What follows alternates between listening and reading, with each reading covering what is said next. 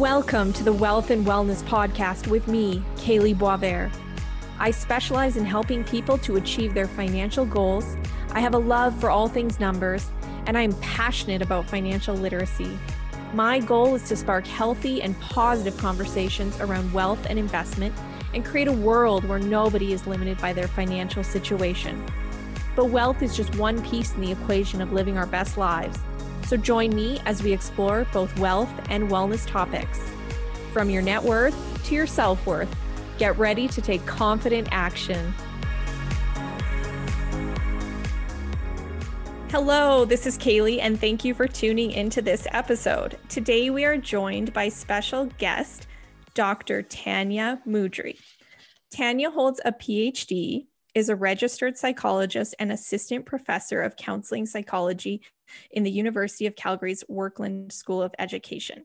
She supervises and trains counseling psychology students, practices family therapy at the Calgary Family Therapy Center, and has a small private practice.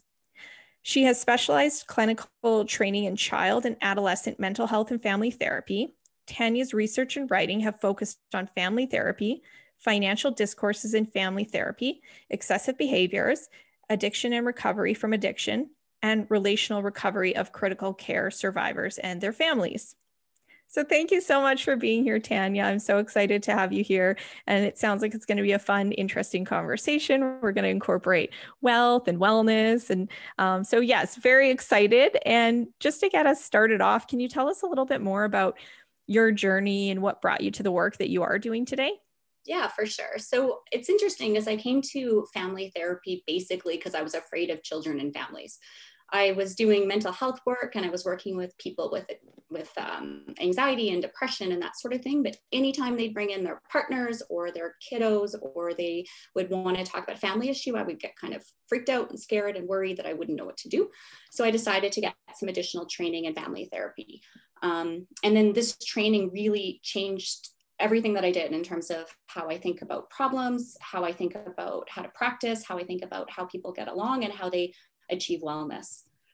Um, yeah, so I think like from the perspective that I take now, I don't really see problems as residing inside of somebody in their brains or in their distorted thoughts. I see problems and concerns happening kind of between people in relationships and in things outside of, of their sort of their brains and their their mental health. Yes, I love that. So you leaned into it, even though it was scary you wanted to learn more. Yeah. Good for you. Very brave. Um, well, and it, I'm really excited to have you because to me, I'm like kind of conceptualizing now how we can think of like there's as a financial professional, I think of, you know, money and there's money advice I give, but I've never really looked deeper into the relational aspects of it and, you know, what does it mean when couples come together and um, you know struggle with money and things like that. So i'm excited because we're going to be chatting about some of those topics.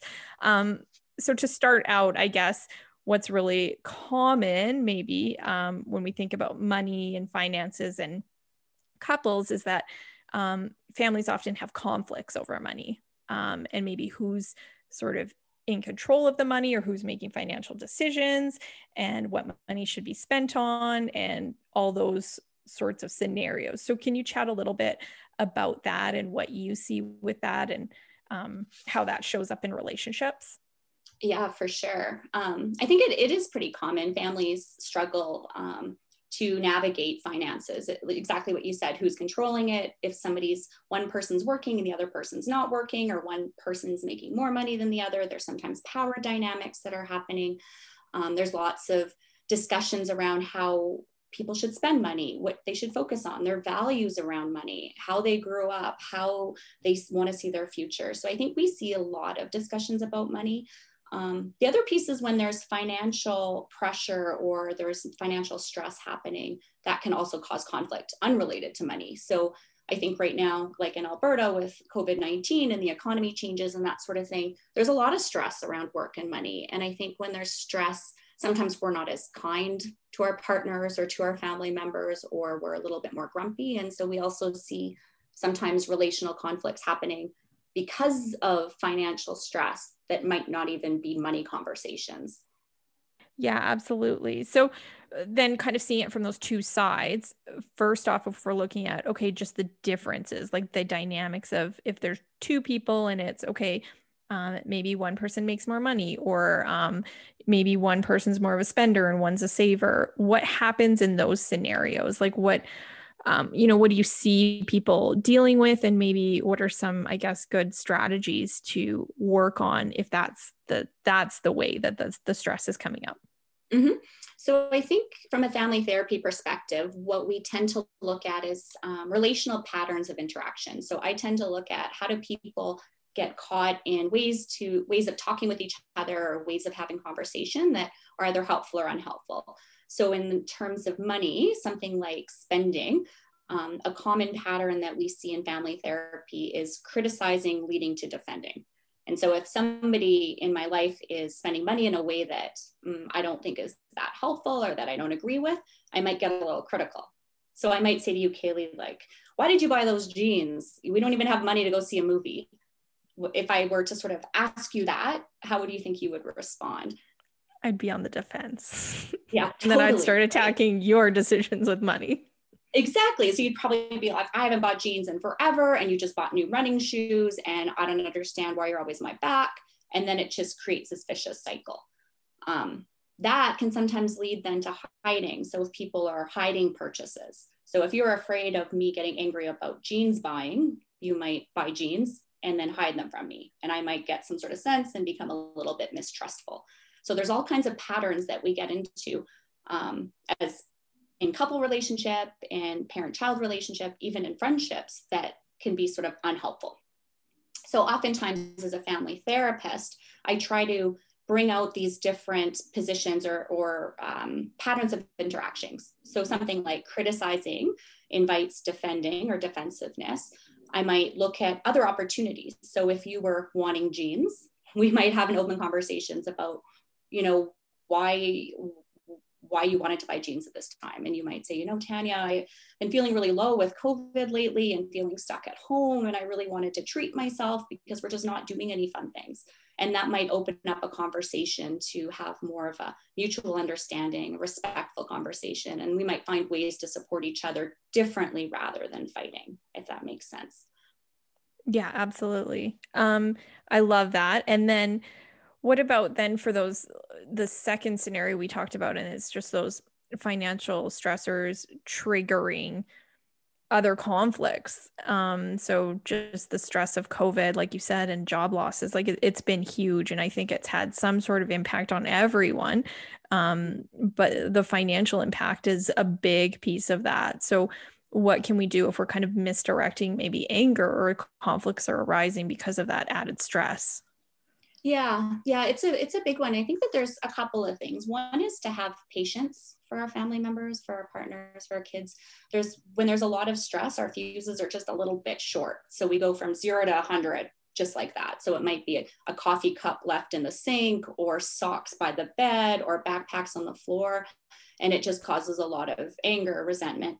Um, so I think the first thing is just to be aware that right now things are tough and that there's going to be shorter fuses. So having a little bit of patience and extra kindness and sensitivity around that can be helpful. Um, the other piece is really to have conversation. Um, not when people are stressed, not when there's anger or there's, you know, furrowed brows, but um, on a nice, you know, on Saturday morning, if everybody's eating pancakes or something like that, just kind of make note that things have been hard lately. You know, things are stressful at school. People might not be working. We're all stuck in the same house. And um, kind of talk as a family or talk as a couple in terms of how to make um, the situation more survivable.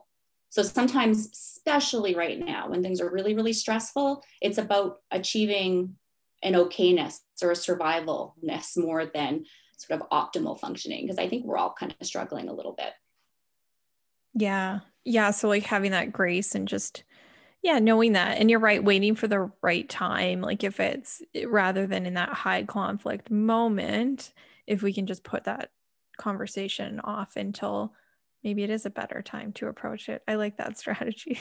And I think I like the other the other big strategy that I think is so so important is doing some of the fun things together.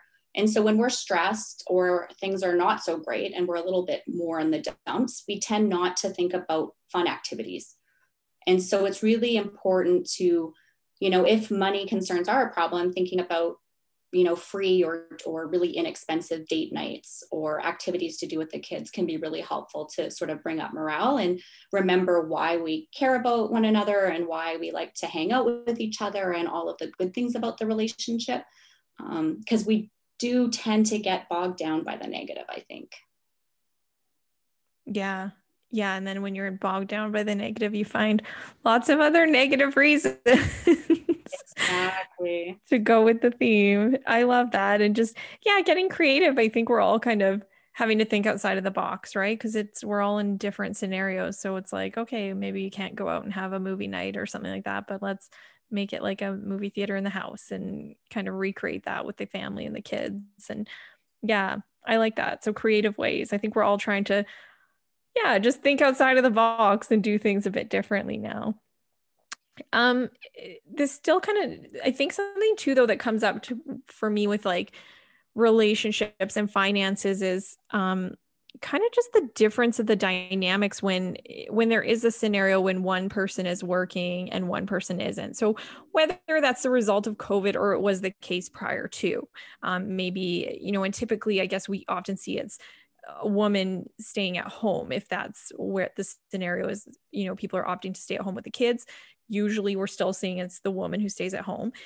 And i think that like the the power dynamics sometimes then shift around money. And eh, how does like i'm just trying to think of like women in that scenario um, oftentimes maybe you know understanding what their place is and and spending money and still feeling like you know they're on equal footing even though they're not out there earning the money. Um, yeah is there anything you can comment on that? Like it's just something i see come up and women almost feeling guilty about spending money when they're not the ones earning the money.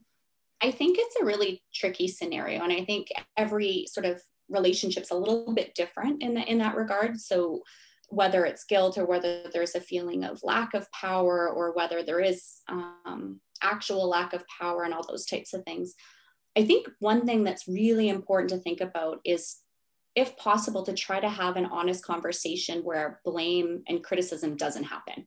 Because what happens in these types of dynamics is we get caught in automatically getting defensive. So if somebody were to say, you know, I, um, I know I'm not working right now and this is a real struggle, um, but I still want to do X, Y, and Z, that might elicit some sort of defensiveness, like it's not my fault or that's not my problem or or whatever it is.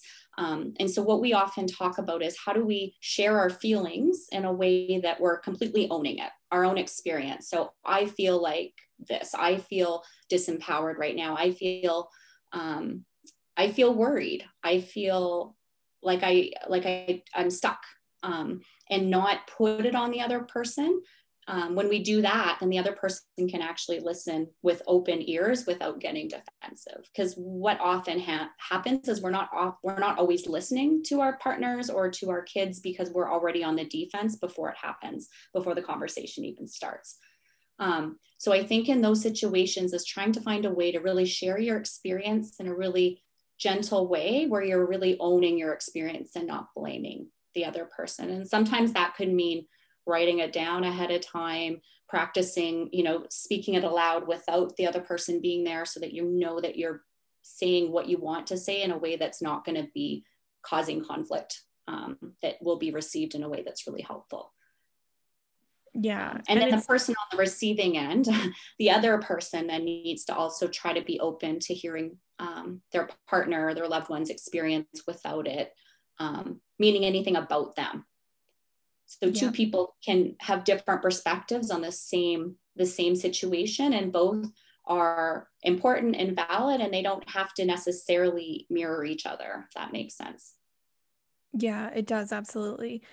And I think just in general, like when I'm thinking about this, it I think it's just that it's hard to talk about money, like just in general with anyone. I think it's this very vulnerable place, but as couples, like oftentimes I think it's hard to have that very open communication about money, whether it's people that are dating or people that are married. Like it, it sometimes surprises me, you know, how little someone knows about their partner's finances and things like that. So, is there strategies you suggest for couples coming together and having those uncomfortable money conversations? I think yes, yes, yeah. I think that it starts with having conversations in general. I think that it's not just money conversations. I think sometimes couples struggle to talk about many things. and I think it's getting used to talking, first of all. And I think one of the ways that is helpful to do that is to tell stories about the past, maybe when they grew up.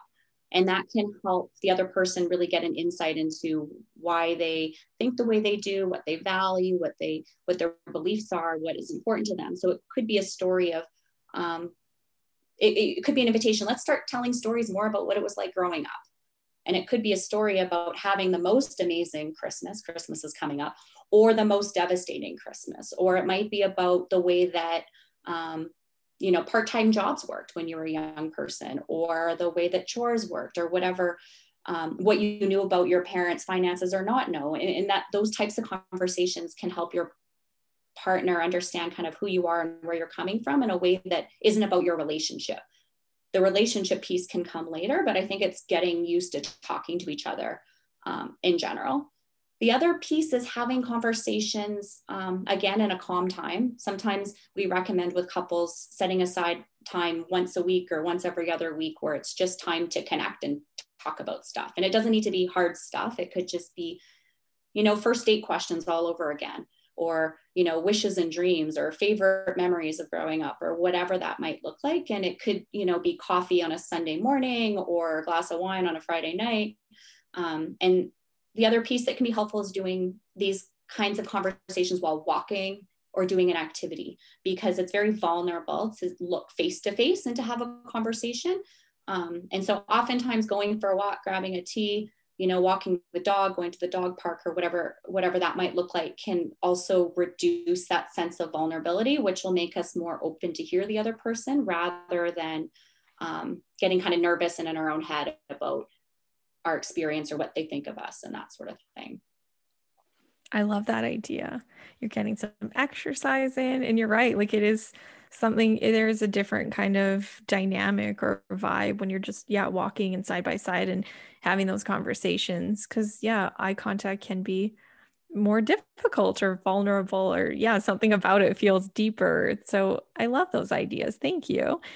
Um, and you touched on too just something that comes up often i think and maybe you can comment on it a little bit more is that is that narrative narratives and beliefs about money. So I think of myself and I grew up in a single parent family and money was a source of stress and struggle and I saw my parents fight about it when my dad, you know, wasn't working and things like that and then they ultimately got divorced and um, then it was yeah, struggling because my mom, you know, had to have multiple jobs and things like that. So it's I I think of these backgrounds and and things that people carry with them because m- me myself have, you know i reflect on my own situation. So what do you have to suggest for people about that? Because i think what's important to recognize is that you know sometimes those narratives i remind people they're not even ours they're what we picked up in childhood. So how do we kind of work through that to make sure that we're in a space where we're in a healthy place and decide okay is that serving me? Is that the best way for me to be you know seeing it now or do I need to make some changes and updates to create my own version of what this needs to look like?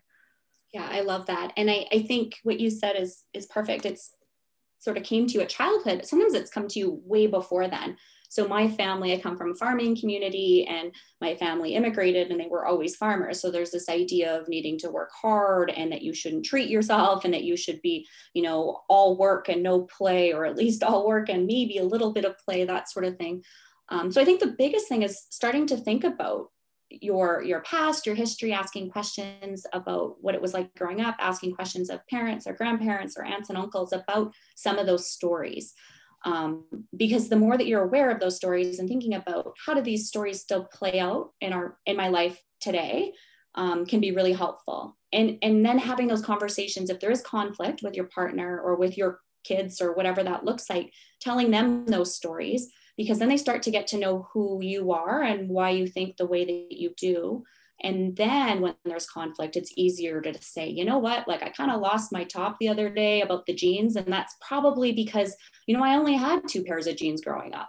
and i always you know we only shopped at secondhand stores and i always got you know you know i always felt guilty about you know spending money or i was always envious of the other kids and then you can really start to understand sort of your frame of reference and why you're coming from the place that you are um, and then with that partner or with your kid you can maybe come together as, and find a solution that makes sense for the current circumstance. So is this you know a legacy of growing up on the farm or is this you know a really huge concern right now? Is it a mix of both? Is it have something to do with instagram and culture and wanting to buy all the things? Um, but then you can have those open conversations that come from a place of um, understanding and curiosity rather than defensiveness and power yeah and when you're saying that, like your background, that working hard, that came up with for me too. So I made sure I actually decided I'm like, I'm to write these things down that are coming up because I, and that really helped. Like I always remember like writing things down. It's sort of,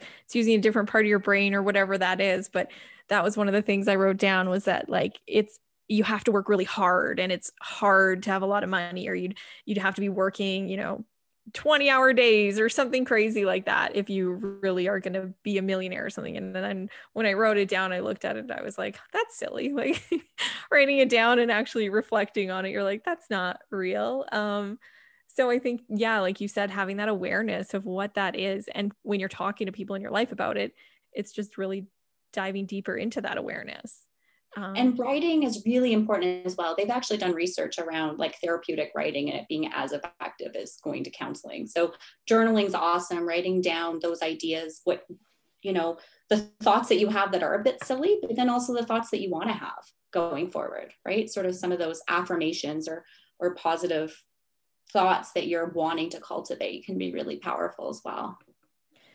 Yeah. And so what are then some like what would you say are some of those really powerful like either individual or collaborative approaches that we can incorporate then moving forward to kind of have you know to change that narrative or to have you know healthier conversations or a relationship with money?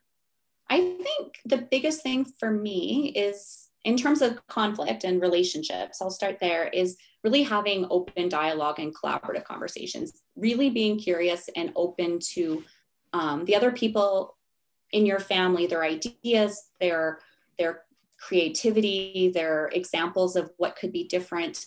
Um, I think in terms of parents, parents are often underestimating kids, and kids have really good ideas. So when I work with families, I usually try to get parents to ask their kids about their good ideas. So it could be a, you know, a movie night at home that you know you make it seem like a theater and you play music beforehand and you have all the ruckus or maybe it's a pretend trip to Mexico where you listen to Mexican music and eat tacos or or whatever that might look like. I think kids are so bright and creative that they actually have way better ideas than than adults do and I think we need to ask them and see what they come up with. Um, but I think it's about opening up spaces for conversation that is sometimes more playful than hard. I think that having um, good um, relational experiences, good times with your family or good times with your partner or your friends is is so important because it's protective for when the hard things happen. Yeah. And I love that idea with kids and getting them incorporated. I think that's so important. And I always talk about, you know, financial literacy and how we have to get our kids involved in the conversation and how do we teach our kids about money. And November is actually financial literacy month. So very relevant now as well. Um, is there any other ways we can involve kids then in these conversations as it relates to money um, because i you know i sometimes i give ideas for ways we can teach our kids about money but i guess just really understanding um, you know the impact in the family dynamics piece of that and, and what are some strategies that really work well and and still maintaining that you know healthy dynamics and relationships and things like that in family. Yeah i think we don't want to tell our kids too too much about what's going on in adult life because sometimes kids get um, they can pick up some of the worry. So we you know we need to be age appropriate in terms of oh you know um, we want to make sure that we're saving so that we can go on a trip or we want to make sure that we're we're taking care of our our bank account so that we can take care of ourselves and so that we can have food and clothes and that sort of thing versus um, getting very worried and saying, "Oh, I don't know how we're going to pay bills this month, Johnny." You know, no more cookies for you or whatever that might look like it it's it's more about having age appropriate conversations so that they can understand that um, you know parents need to work in order to provide for for the family and they need to you know make sure that there's there's milk in the fridge and that there's dinner on the table and all of those types of things. Um, i think it's really great to get kids involved in terms of learning about money through things like um, if if allowance is going to be part of your family life then having kids sort of brainstorm in part of that process. So i've worked with a lot of families where um, when you actually get kids to list out things that they like to do or they know how to do for chores um, they actually list more things often than parents would think that they would do. And when you ask kids you know how much how much time on video games do you think that would earn? Or how much allowance do you think that would earn? They usually guess less than what parents would do as well. And which is often helpful for parents to not realize that they have to sort of give all this stuff or all this money for for chores. So if you you know start listing things on on a piece of paper or on a whiteboard you know what are the things you think you can do? And kids might say you know picking up shoes hanging backpacks brushing teeth before bed without being asked um, you know feeding the dog whatever that might be. Um, and then listing the privileges they'll probably say you know five minutes of video game time or or 25 cents or, or whatever that might look like.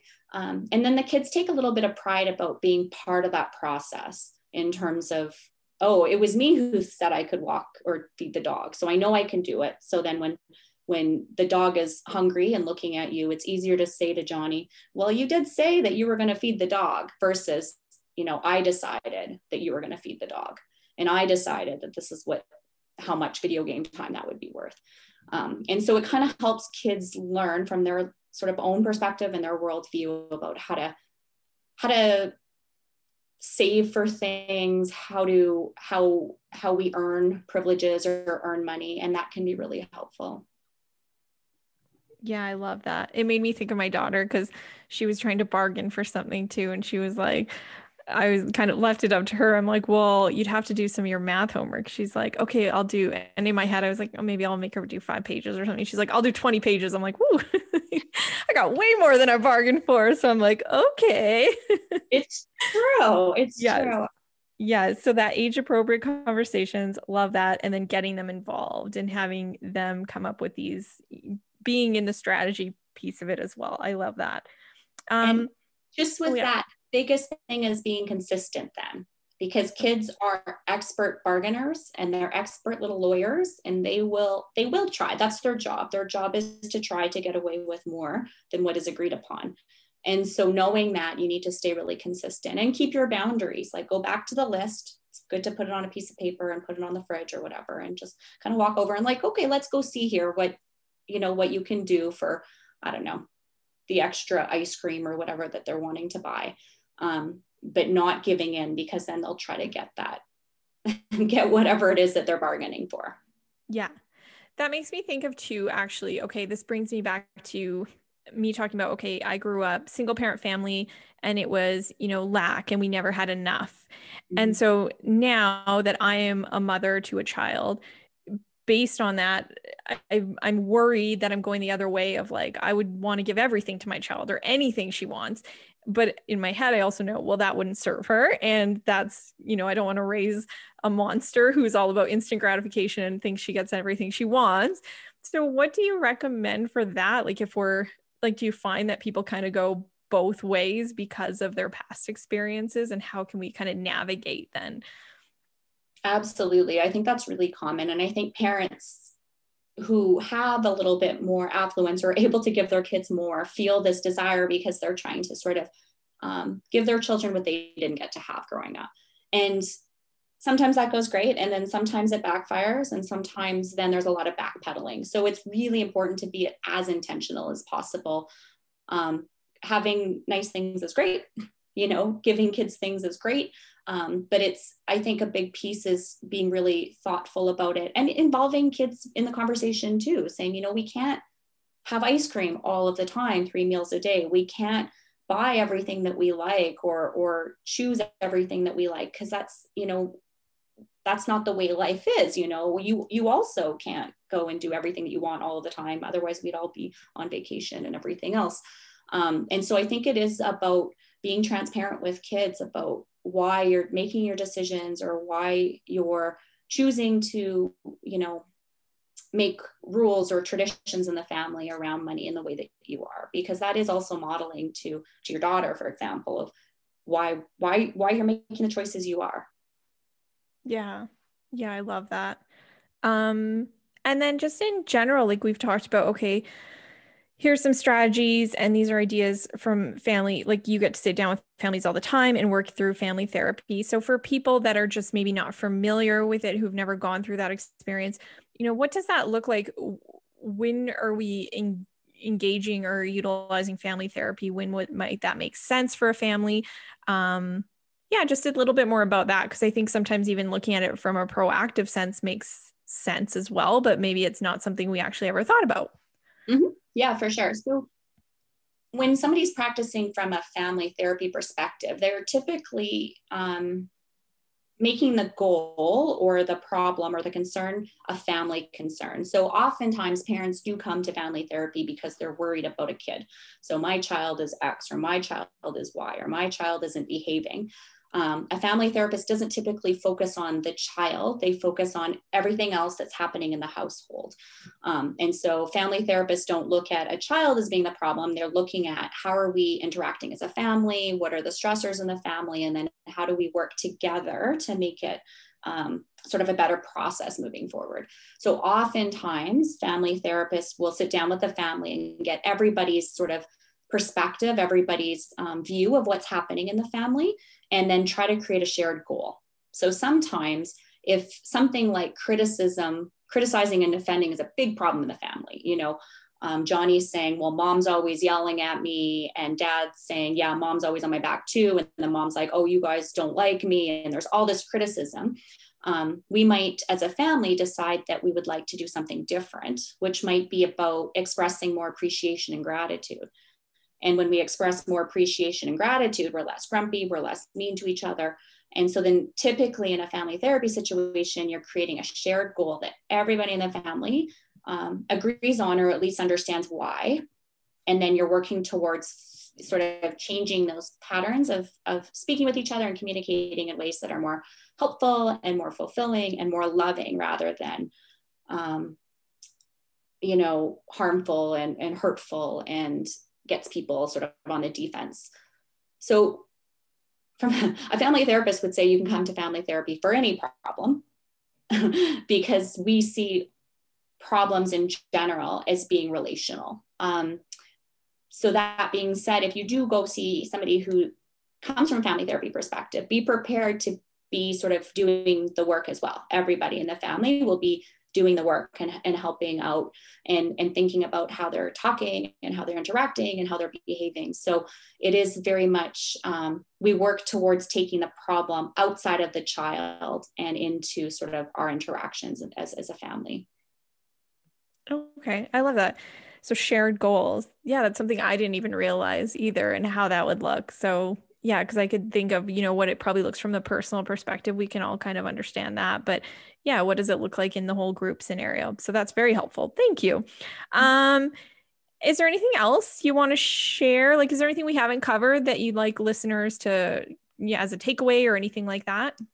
Um, I think one of the things that I've been thinking about a lot lately, and I've been doing some um, webinars and things like that in terms of um, teens and youth and COVID and stress and that sort of thing. I think the biggest thing is making space for some positive things in your family. So if things are tight, people are stressed about money, people are stressed about unemployment, people are stressed about whether or not school's going to happen and who's going to take care of kids and all of that. It's really important to make time for those small good moments and not always focus on the negative.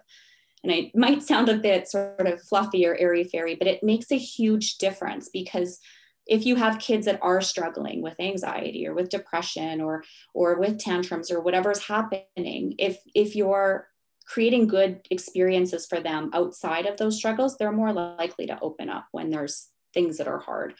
Um, and and those positive sort of relational experiences really do buffer and provide some resilience for when things get tough so yeah. i think that's my number one takeaway yeah it's just yeah the focusing on the positive and the little things that we can be grateful for and I love that reminder too. And you're right. It just it goes a long way with kids if it's because it there is a lot going on and sometimes we don't think maybe they're picking up on all of it, but you can you can tell that they do like they pick up on our emotions and our stress even if they're not reading the newspaper and you know or watching what we're looking at over social media and things like that they're still you know hearing it maybe from their friends or they're still picking up on it from us so we do have to just acknowledge that i think kids are little sponges they are little yeah. sponges well thank you so much and how can listeners find you tanya if they want to reach out yeah, I'll I'll leave you with my. I've got sort of um, a university website. I'm on LinkedIn. I'm on Twitter. So I'll leave all of those. My Twitter handle I think is at Tanya Mudry.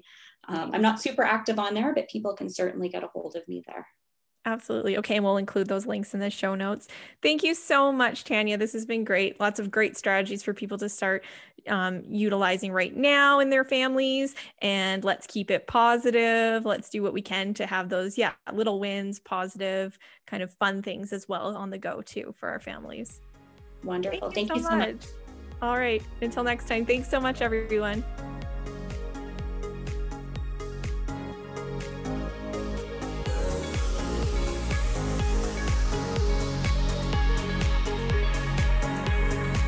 I hope you found value in this episode.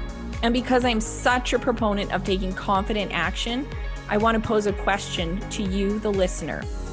What is one action that you feel inspired to take after listening to today's episode? If you enjoyed listening, please subscribe and share with your friends and family. Thank you so much, and I will catch you next time.